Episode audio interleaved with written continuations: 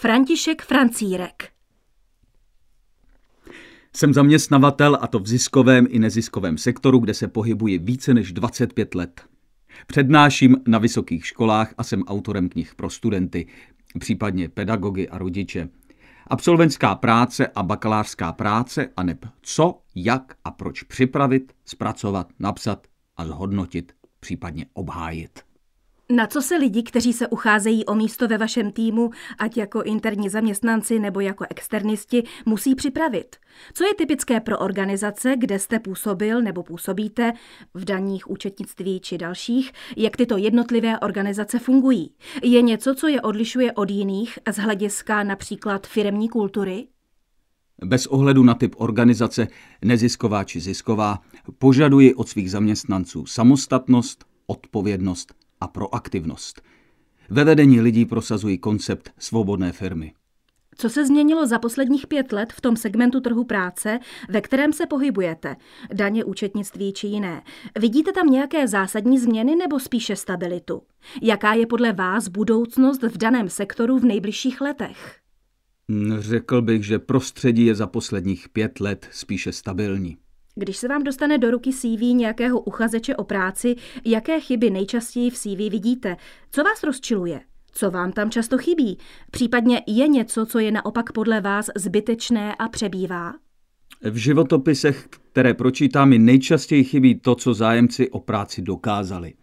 Ale i určité prognózy do budoucnosti, co by rádi dokázali, jaká je jejich představa ideální práce. Často jsou lidé v CV málo sdílní. A co v životopise oceňujete? Překvapilo vás v poslední době pozitivně něco, co měl uchazeč ve svém CV? Oceňuji detailnější osobní charakteristiku uchazeče. Plus, co jsem uváděl výše, to je i pohled do budoucna. A teď už k osobnímu setkání se zájemcem o práci. Čeho si konkrétně všimnete jako první, když se s uchazečem setkáte osobně? Stalo se někdy, že jste očekával podle CV úplně nikoho jiného? Preferujete první schůzku online nebo on-site? Preferuji osobní setkání. Všímám si dochvilnosti i toho, jak je člověk spontánní a uvolněný. V čem vás poslední dobou někdo pozitivně překvapil při pohovoru? Co jste ocenil? Oceňuji znalost o firmě, alespoň z webu, a znalost oboru jako celku. A na jakou vaši otázku na pohovoru často uchazeči neumí odpovědět? Je nějaký typ otázek, který jim dělá problém? Mm, často se lidé neumí ohodnotit a nemyslím jen finančně. A s tím souvisí také neschopnost říci si o odměnu nebo plat. Čtete motivační dopisy? Jakou váhu jim dáváte? Ano, motivační dopisy jsou pro mě zásadní.